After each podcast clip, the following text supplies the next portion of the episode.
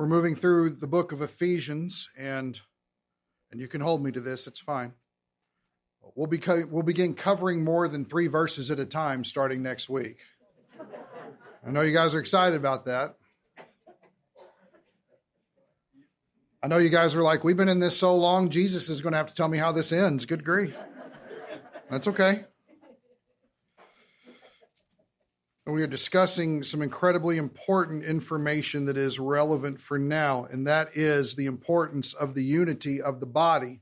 What is our glorious practice in Christ? And so let me just give a quick refresher so we can get up to speed where we need to be. Ephesians is divided up into two sections. I know you've heard me say this over and over, but I'm a firm believer that repetition is a good teacher. So, are dealing with the idea of doctrine. It's what we need to know. And everything that it's telling us is true. What is true of you? What is true of God? What is true of what God has done for you? And our greatest problem is we live in a world of distraction. We live in a world of what we consider competing worldviews, or there's many different ways to look at that. Well, all of that is considered uh, uh, not relevant, relative, forgive me. Well, that's all relative. Relative on the situation, relative on the circumstances. And the amazing thing I love about the Bible is the Bible does not play those games. The Bible has no time for lies. The Bible sets out very clearly for us number one, we were sinners, we needed salvation. Jesus is the only person that could supply that for us because we cannot do it on our own. And in doing so, and now being our Savior, He hasn't just saved us from an eternity in the lake of fire, but he has also jettisoned us into an incredible realm of blessings that are already ours, regardless if we understand it or not. It's like Christmas every day. Every day there's a present to open. Every day there's something brand new to understand about what Jesus has done for you. And so, if you notice in the first three, we learned about the privileges that we have, the position that we have in God's glorious plan. The Bible is audacious enough to actually tell us what the end of the world looks like and has predicted it just fine. I don't know if you've licked your finger and held it to the wind lately, but so far it's batting a thousand. Anybody notice that? Doing pretty well. Praise the Lord. It's the Word of God. But all this tells us what we need to know. Cleaning the air filter is not part of this presentation. However, you move into chapter 4, and now the question is, is why does that matter? You know it, but so what? I have all this information, but how does it affect my life? How does it affect how I make decisions? How does it affect how I treat other people? How does it affect how I exist in this world? And what we find out is, is that when we actually start to embrace the Bible, when we actually start to embrace God's Word, we find out that this world actually looks insane. Now, God has orchestrated the church to be the weirdos of every society. And we have to be okay with that. We have to recognize that any sort of consequences or persecutions that would be connected to that, while they might be undeserved, are completely understandable when you've got a whole society who desires to run in a situation that is divorced from their creator. So we shouldn't expect anything other than sin being rampant. Well, we care about human rights and we care about morality and justice in this land. Well, if that was the case, then how come none of our congressmen will let the Epstein list be made known to people? Well, that's too much truth. You can't handle the truth. How about you can't handle going to jail for the rest of your life? See, we love truth up until a point. But we have to make sure we can always control it. The amazing thing about the Bible is, is you can't control the truth. It's just true. And this is what scares people to death. In fact, let me say this real quick. I was surprised at some of the reactions I got from the sermon last week. And it made me wonder why is that? Because uh, some people, some of you, some listening online actually contacted me felt the need to justify themselves to me. Recognize this. I'm not in judgment over you. Any sort of conversation that needs to be had about that is between you and the Lord. That's important. But if you're, if you're wondering what you were probably experiencing that time, it's conviction of the Holy Spirit. That's what it is. And sometimes in our world, we don't know how to deal with that. That's what it is. And what that conviction does is it calls you to the Lord. He's saying, Get alone with me. Let's work through these issues. Search my word so as to find me and see what I have to say about these issues. And then walk forward in the freedom that you have that I gave you in my Son. That's how we deal with the conviction of the Holy Spirit. He's not here to condemn. There's no condemnation for those who are in Christ. He's here to convict so that we would live more in alignment with his purposes. So when we talk about actually walking, how do we live in life? Why does it matter? How does it change how I interact with somebody? Okay, just making sure. That still freaks me out when Jeff walks by outside. So he's a good security guy, though. So great. All of you packing heat today, I thank you. So we step into this realm how the church has been created, and we find, starting in verse 11, that God is actually blessed on the other side of the cross and resurrection and ascension. He's blessed the church with offices that have specific roles in fostering growth.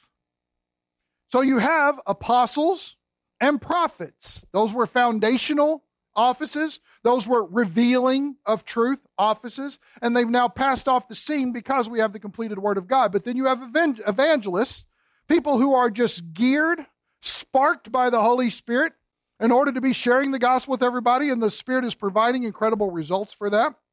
Some that are pastors. The idea is protecting of the soul. In fact, the, the Greek word for this is derived from the idea of protect, and it's the idea of watching over souls, being a shepherd, and also teachers, those who would give you the truth in order for you to assimilate.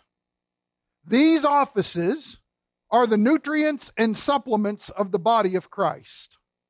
And it cannot move forward without that. Notice the reason why. We are there for, uh oh. You guys like red? There we go. For the equipping.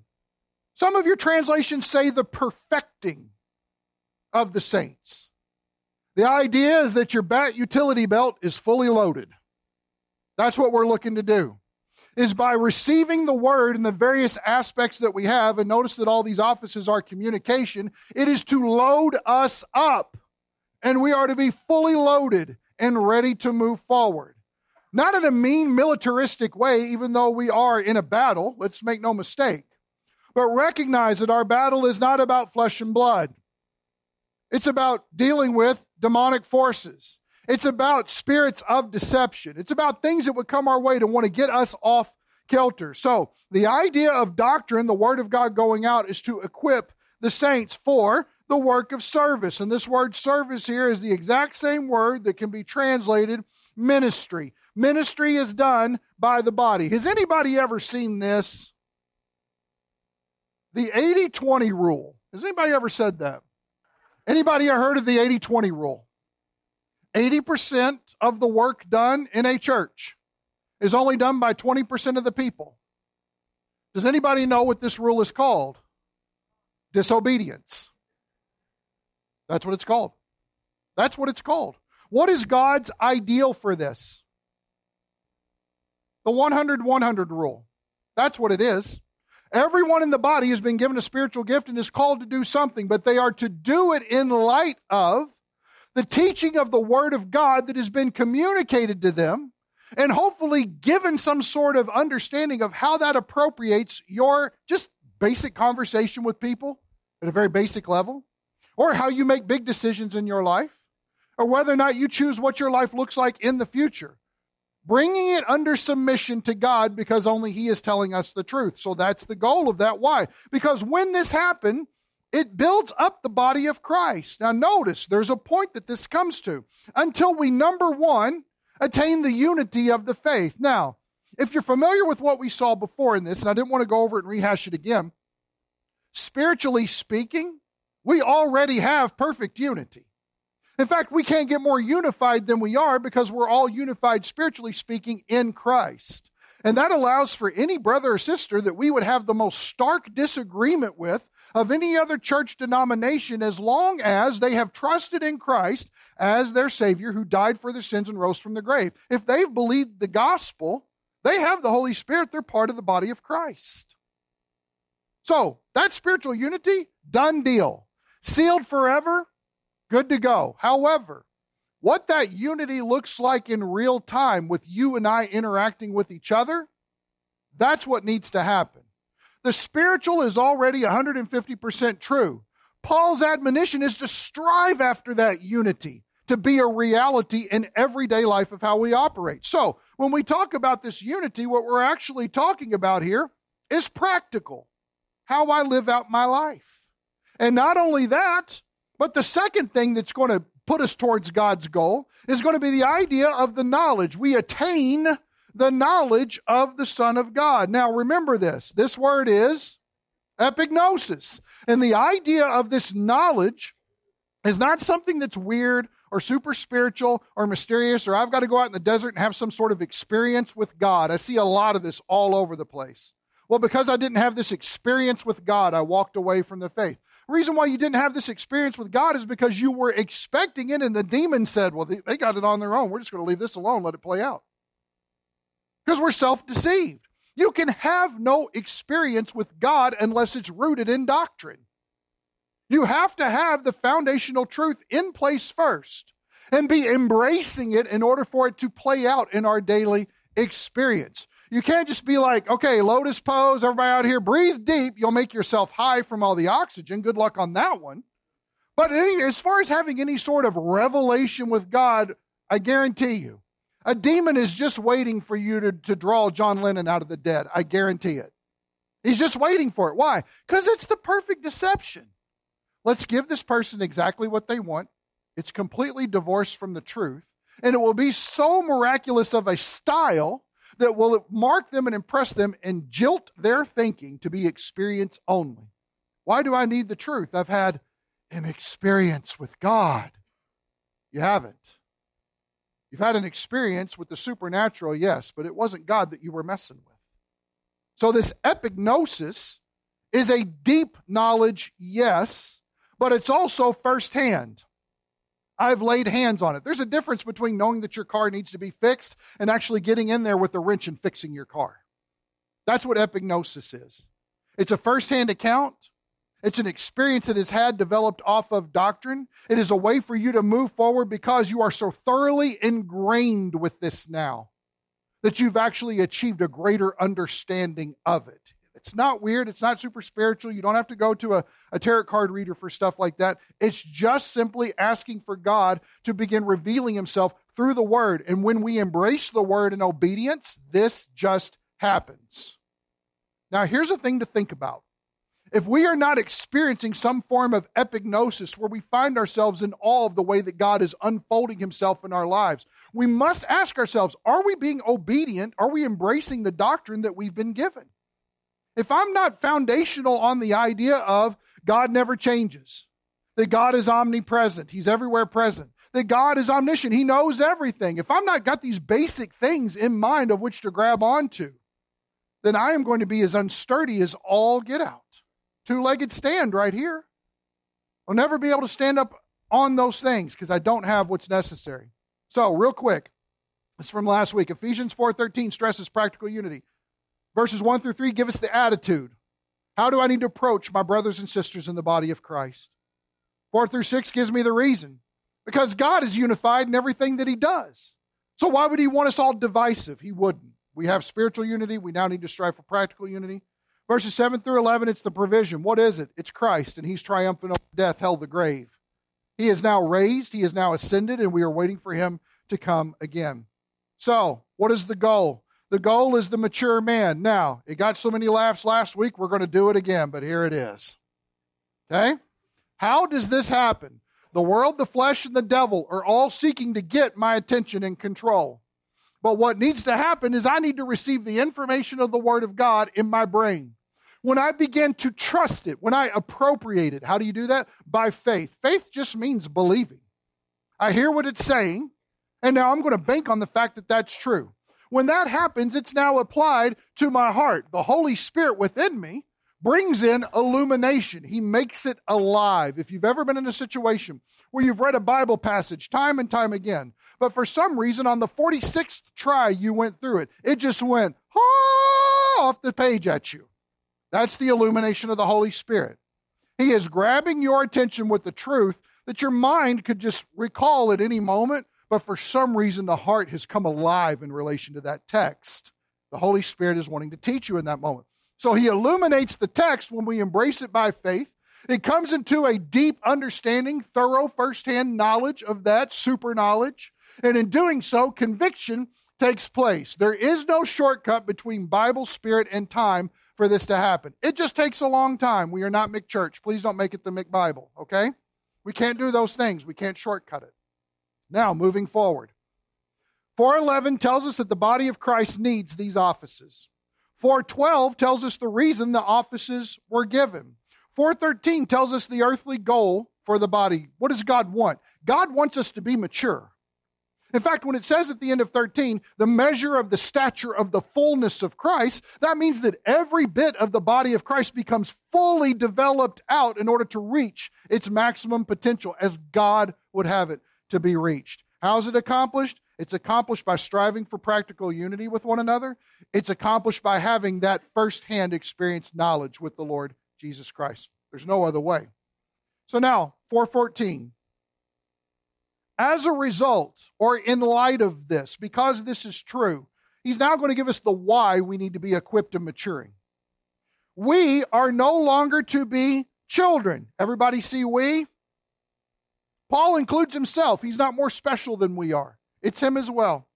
We are no longer to be children, tossed here and there by the waves and carried about by every wind of doctrine, by the trickery of men, by craftiness and deceitful scheming.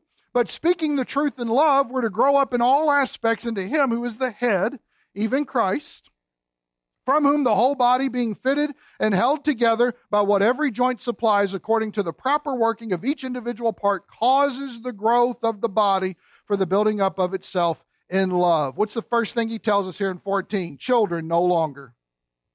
We are not to be infants in the Lord. We are not to stay babies. Slobbering theologically is no longer acceptable after a certain time. We've got to move on. We've got to grow up. And sometimes the reason usually is is because we're not growing up we're not sharing Christ with people, and therefore people are not getting saved. Or because we're not growing up, we're not discipling others, and therefore others are not maturing. How does the maturing happen? The reception of the word, the embracing of the word, and time in the spirit make the word a reality in our lives so that we are changed people. So notice, as a result, we are no longer, no longer, it's unacceptable to be that way, to be children. Now, what does that look like? Notice this first part here. Tossed here and there by waves. Automatically, he's putting a ship in your mind, right? You might think about on the Sea of Galilee and how it's all going crazy. The apostles are like, We're going to die. And they're hugging onto each other. Jesus is asleep down below. Talk about supernatural, right? Like, don't you care we're going to die? He comes out there and what does he do? Peace, be still. Done. We're not to be tossed to and fro. We're not to be easily jostled. We're not to be moved off base. We're not to become uncentered. When we remain children, that's exactly what happens. In fact, not only that, but notice the next part. It says, and carried about. You know what that means, carried about? You ever seen a child that doesn't want to leave and you pick them up and you start moving them in the direction they need to go? What do they do? Right? We know that we ought to be in this direction, but we're getting carried away by something crazy, some way that we've been deluded. Remember, the whole idea of deception is that you don't know that you've been had until well after the fact. That's what deception is. And then when you finally come to an understanding of that, you look back and you go, oh man, that's where it must have went wrong. The problem is we're so far on the other side of that now, it's already begun to take its course on us. That's why Satan loves deception. When he's got us, we don't know it. And guarantee you this if the church remains children, he will get us every time. That's his business. Notice we're not to be blown around. We're not to be a ship without direction. In other words, even, even when we know what the intended course is, it becomes elusive to us. We can't even seem to grasp it. So, the idea of that not happening, maturity aids us in avoiding these types of pitfalls. Notice, carried about by every wind. Everybody see that? Okay. Of what? What is this? Doctrine. You know what that is? Chapters 1 through 3, biblically speaking, this is the exact same word that could be translated teaching, but he's not talking about biblical doctrine, is he? He's talking about strange things that come in and get us off course and going in a different direction. In fact, it's by the trickery of men. Notice who's responsible. Trickery. This word is actually derived from the Greek word that means to roll dice. It's people gambling with your mind to get you in a bad direction. And notice it's also by the craftiness and deceitful scheming. I found this translation by a man named Goodspeed. It's ingenuity in inventing error. It's the idea of how can I come up with a new invention in order to get people off track? Don't think that's not going on. It's going on everywhere. Let me give you this. If you're familiar with this being a prison epistle, what is the sister book to Ephesians? Does anybody remember? Colossians. Colossians is a sister book. Look what it says. Let no one keep defrauding you. This is Colossians 2 18 and 19. Let no one keep defrauding you of your prize by delighting in self abasement. Okay? Oh, look at me. I'm so humble. Watch out for that guy. And the worship of angels. The worship of angels. We got that problem today. This is what they were dealing with back then false humility that actually brought attention to self. So everybody's an actor in the body of Christ. That's dangerous. Worshiping angels. That's messed up. Taking his stand on visions he has seen, the Lord showed me. Pause, man. Pause. I can't find it in the Word of God. I'm sorry. Next man up. Okay? Notice this. This is so interesting. Taking his stand on visions he has seen, inflated without cause by his fleshly mind. Anybody know that has an inflated fleshly mind? Wives, be careful. Okay? None of this. An inflated fleshly mind. It's the person who is so engrossed in sin and they're so deceitful in it that they think they can actually get by with it and no one will ever know. Not only that, and not holding fast to the head. Who's the head? Christ. Christ is unfounded on their ambitions, from whom the entire body, that's us, being supplied and held together by the joints and ligaments, grows with a growth which is from God. And we're going to see that that mirrors what we're looking at in Ephesians. Now, back to this real quick.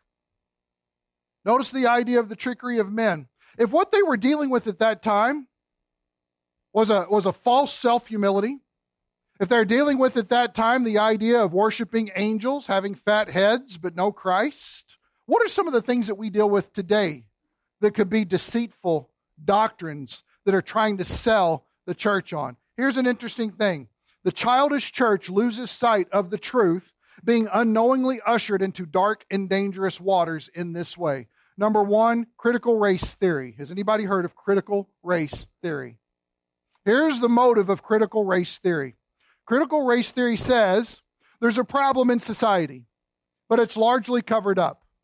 And so, what we have to do is we have to expose this hidden problem in society and then find a group of people that are willing to take up the action against it in order to create an activism in order to overcome it.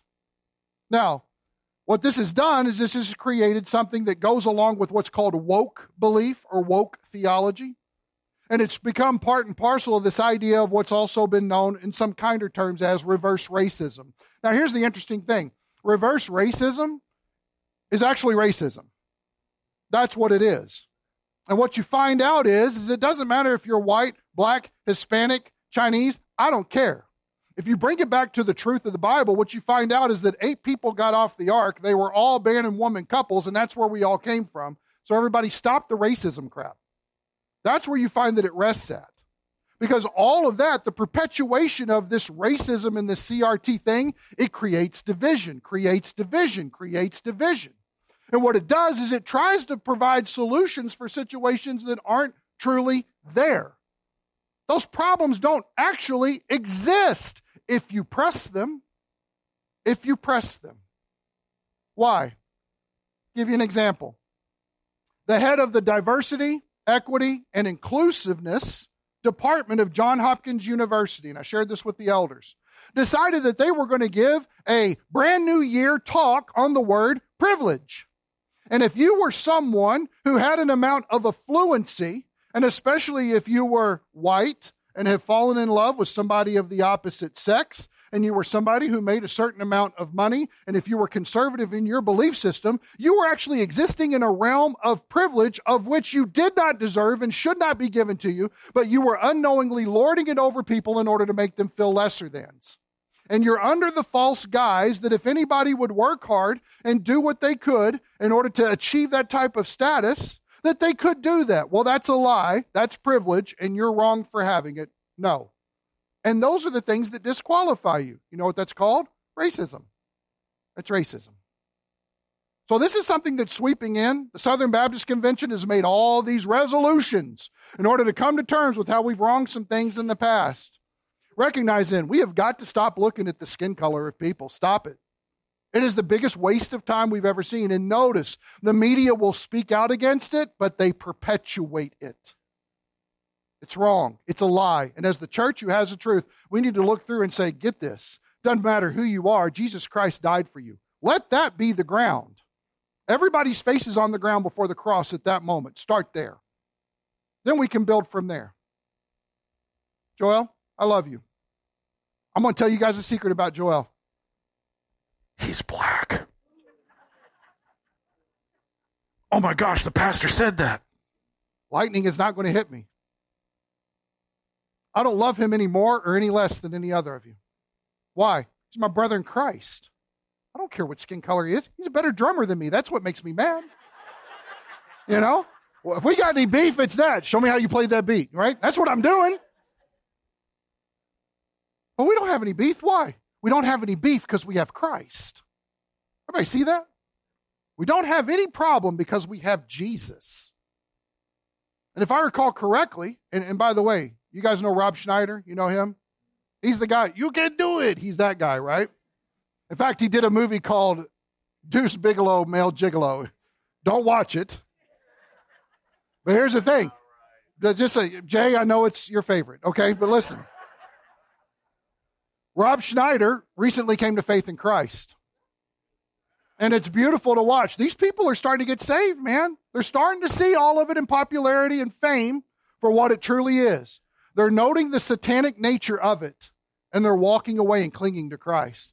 And he said this the best. He goes, You know what? When I survey all the religions of the world, I find all this hatred and I find all this meanness. And man, Christians can be this way. Stop that. It's not reflective of Jesus whatsoever. But what I found was Jesus was the only person in all these religions that I looked at that said this one thing love your neighbors yourself. Love them. Everybody else is teaching us to hate them. Nope. Love them. Love them. That's all you got to do. What is another trickery or craftiness and deceitful scheming that gets us off base? Here it is. Are you ready? Because this is what's bringing everything down. Pay attention. If you're not aware of this, get aware. Get in the know on this. Get hip to this quickly for all you older people. Got it? Here we are. Tracking with me. It's good. Climate change. Climate change is doing it. And this is a philosophy that is being perpetuated by the World Economic Forum. This is a group of people in Switzerland who were not elected for anything. They just had a bunch of money. They've been able to blackmail a lot of people in different governments. And so, therefore, they are now coming to the top and they are bending governments to their will to implement things in order to feed their purposes of creating a one world government and a one world banking system. If you're not paying attention to the farming crisis that's going on in Europe right now, open your eyes. Dutch farmers are marching in protest. European farmers uh, I love the French farmers, man. They're backing up to the court buildings and the city halls and they're spraying, using manure sprayers on them. I love it. I think it's great. I'm like, I really haven't seen eye to eye on the French on much, but there you go. Praise the Lord. It's happening in Canada right now. And they're recognizing this. In fact, in Ireland, got this on, got this is a news post to bring this up. Let me see here. Don't have time to talk to Isaiah Parr as a text. Here we go. In Ireland, farmers have been told that they must cull 200,000 cows to meet the government's climate ambition. Pay attention to the language climate ambition. If we don't get in there and destroy these cows, we're going to die. Pause. Who controls life and death? Pay attention. As long as the earth remains. Notice what's happened here. Okay? It says here, this is among the other insane legislation which has been te- which, which will take technically bankrupt them. And now these farmers are fighting back. No farms, no food. Pay attention. That's the way that it's always been set up. This is the way it was set up in the Old Testament. We need meat, period. Praise God for Genesis 9. If you're a vegetarian, I still love you. But I like barbecue, man. You know it. Okay? It's the fact of it. But it's the idea of creating a false crisis in order to bring people into dependability and submission and distractibility to distract you. Now, recognize this. The World Economic Forum is founded by a man named Klaus Schwab, who's now in his 80s. He likes to walk around on the beach dressed as a naked fairy. You can find it on the internet. His father was a high ranking official in Hitler's army. Pay attention to the mentality that's coming across here. Okay? So, this is where all this is coming from. He's already got England in his back pocket. He's probably got America in his back pocket. In fact, mm, I'm going to guess he does. But watch, because what's happening in Canada last year, especially with the farmers, what's happening in Europe right now with the farmers, it's coming to America. It's going to happen. This is, a, this is something that we can't get led astray. Why? Because the Bible tells us very clearly that we're to depend on growing food in order to eat. It tells us very clearly that we're allowed to eat meat. It tells us very clearly that these are things in order for us to create a community of sustenance. And if we have to do that looking inside to ourselves, then praise the Lord that we will do that. But notice that all this is a denial of one big thing God's word has no bearing on me. We will do what we want, and we will project all this in order to take over the world. The idea of biblical authority is a real thing. Now, for those of you that don't know, around the late 1700s and 1800s, there was something that came in called neo orthodoxy. Anytime you deal with something that's neo, watch out. Okay? Neo means new. Orthodoxy means, connected with neo, mm, I don't think so. That's what that means essentially. So anything that was considered an orthodox belief of the faith at that time, you have people like Karl Barth who came up and said, well, you know, we can't really determine what the word word means when we talk about the Word of God. So it needs to be a little bit more free form, and we need to make it, pay attention, subjective. You know what subjective means? It's your opinion and your emotions, and that's all that matters. Now the problem is, is that robs us of something called objectivity. Objectivity is it's true. You got to deal with it. Because we've gotten away from the objectivity and authority of the Bible, that is what's perpetuated this sinful progression. That's why we find ourselves where we are. And people trying to make us on our knees subservient to these false ideas. Where does it come from? God hasn't spoken. Can't trust him. This is where it all comes from. Recognize it's a denial of the Bible.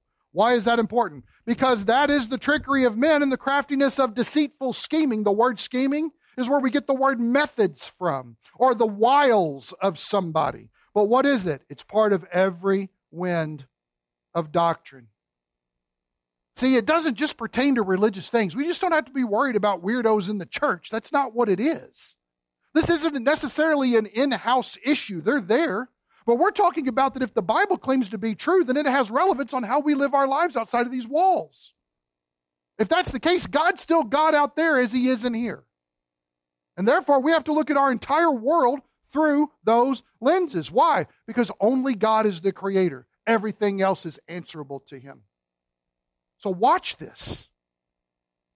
Because the idea might come down to, well, if in order to feed your family, you have to deny your God. In fact, we know during the tribulation, if you don't take this mark of the beast, you can't put gas in your car. You can't buy groceries at the grocery store.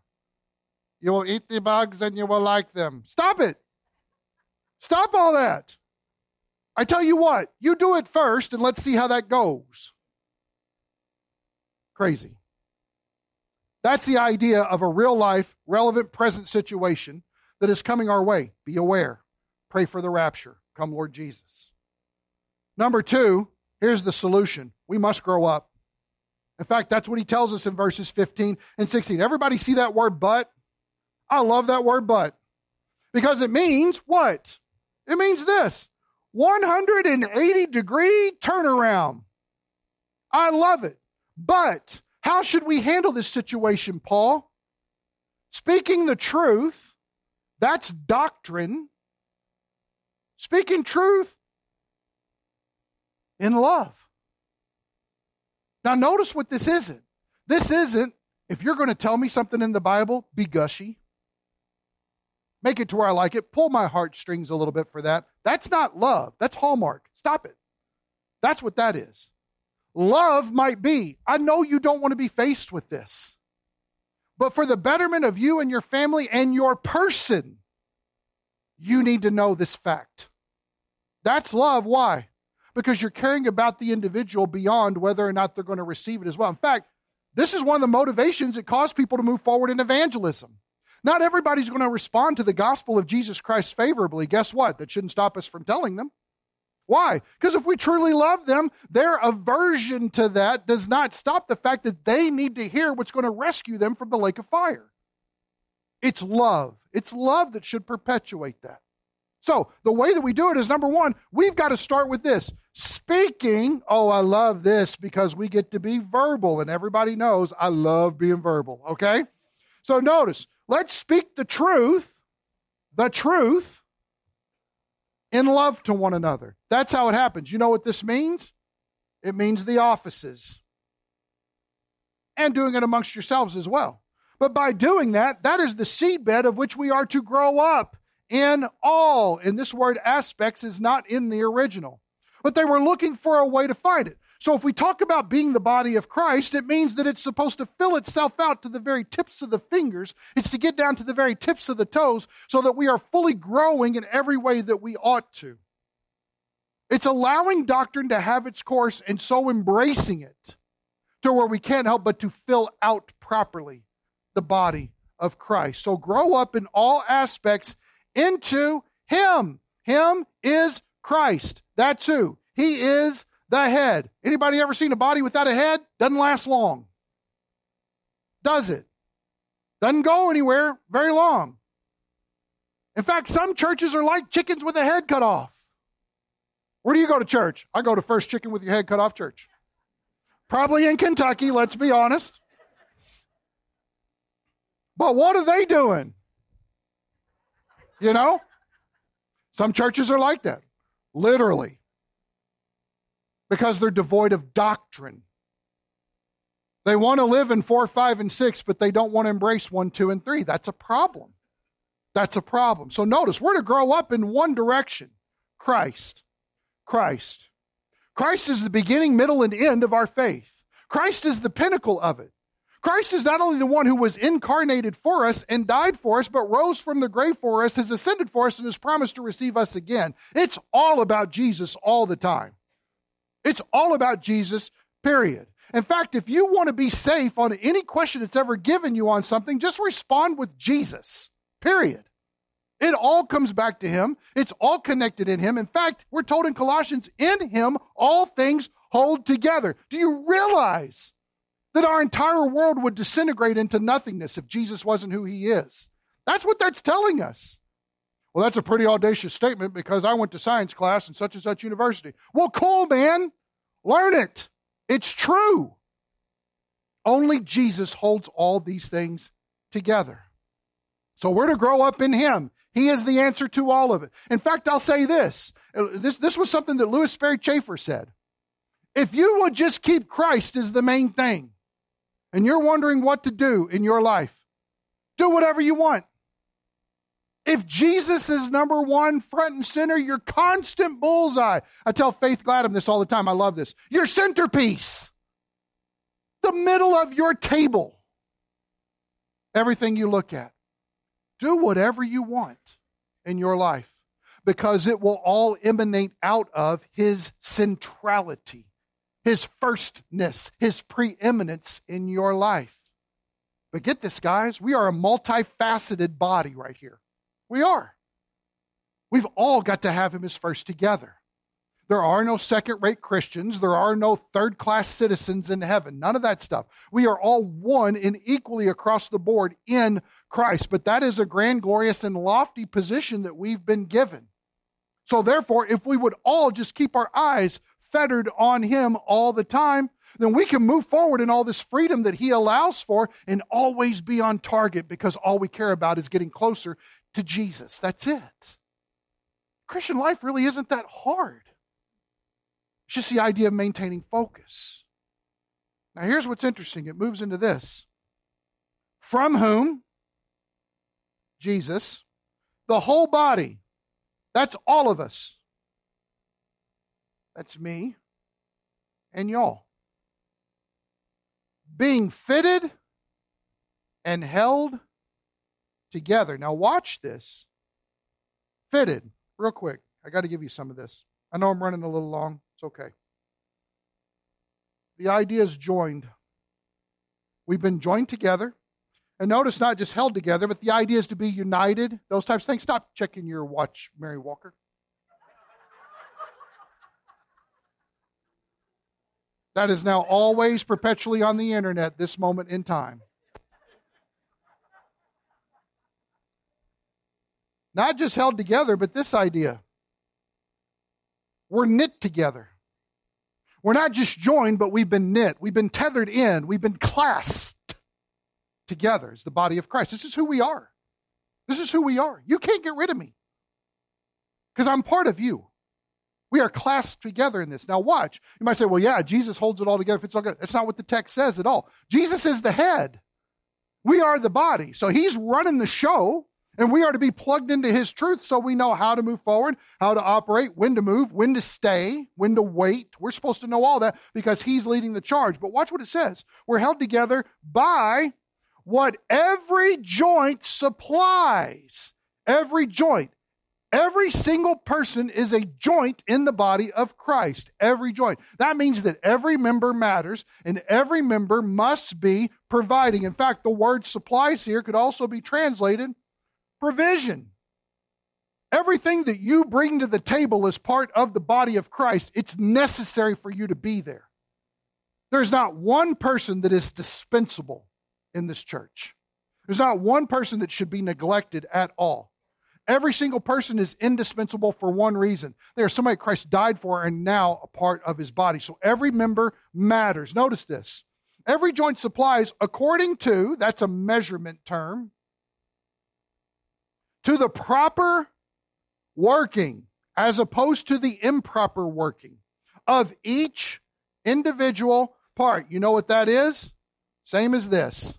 Every joint providing, every part's got to be working. And notice, he's talking about unity, unity, unity, unity, the body, yes, but now we're talking about the individual parts have got to be working the right way in order for the whole to be built up because that's what holds us all together. Let me say it this way the 80 20 church is just barely hanging on because only 20% of the body's work. Can you imagine if you only worked out 20% of your body? It's like your left arm for six years. What would that look like?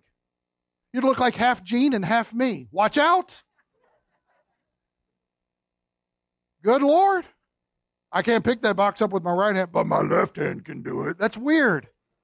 And the body of Christ is lopsided like that too often. No, the 100 100 rule. That's what needs to happen. So, by being actively involved in this in each individual part, what does it do? It not only holds us together, it causes the growth of the body. It causes us to grow up.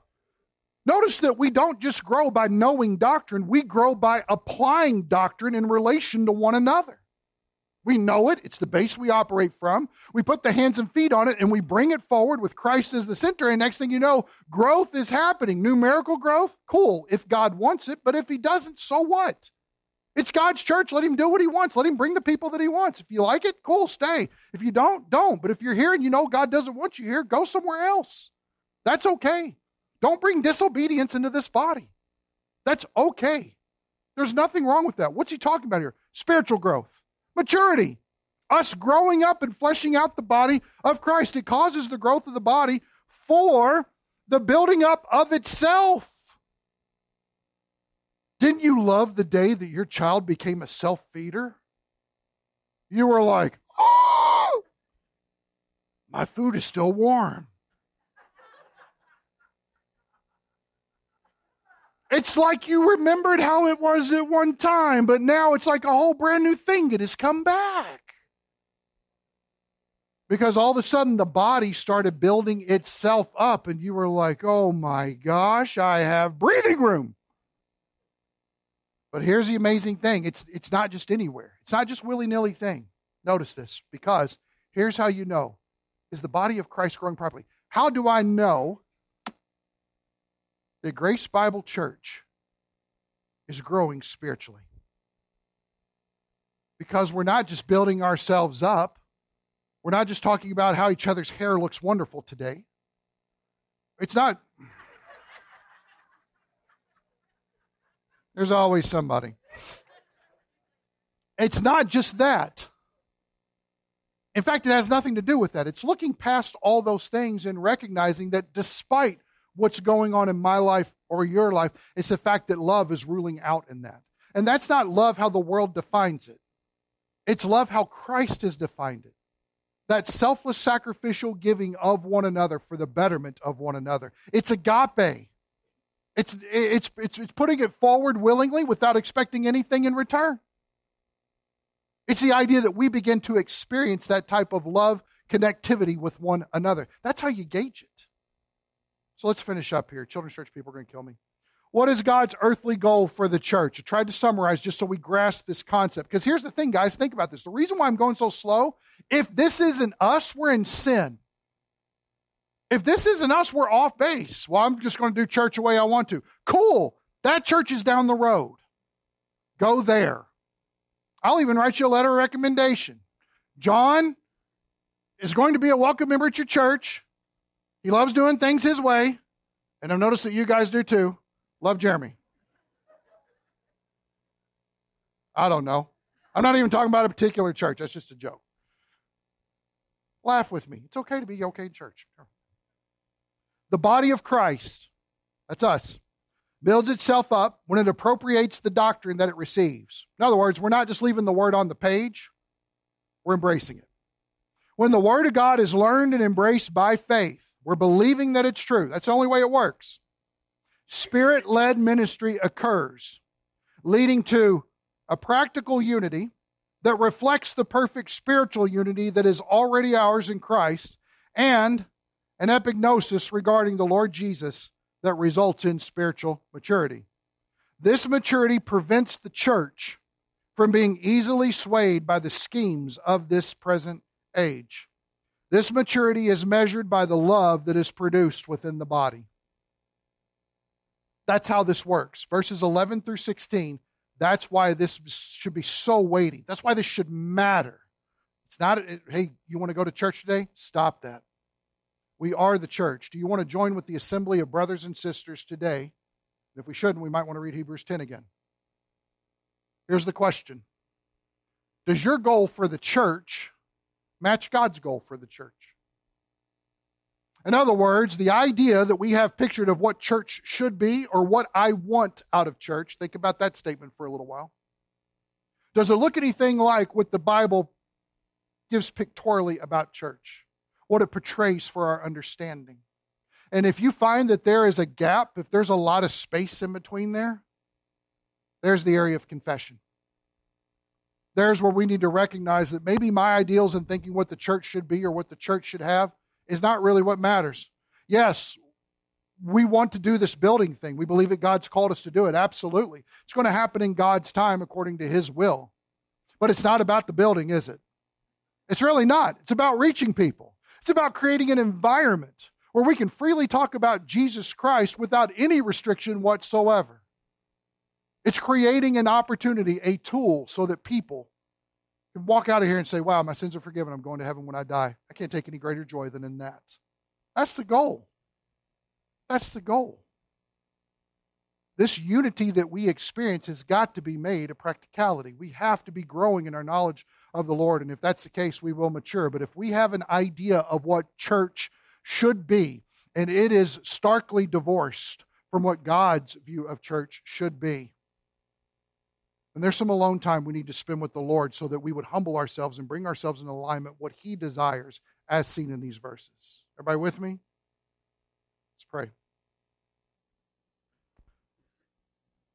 Father in heaven, we thank you that the Word of God doesn't just equip us but warns us. If we don't grow up, we will be a childish church.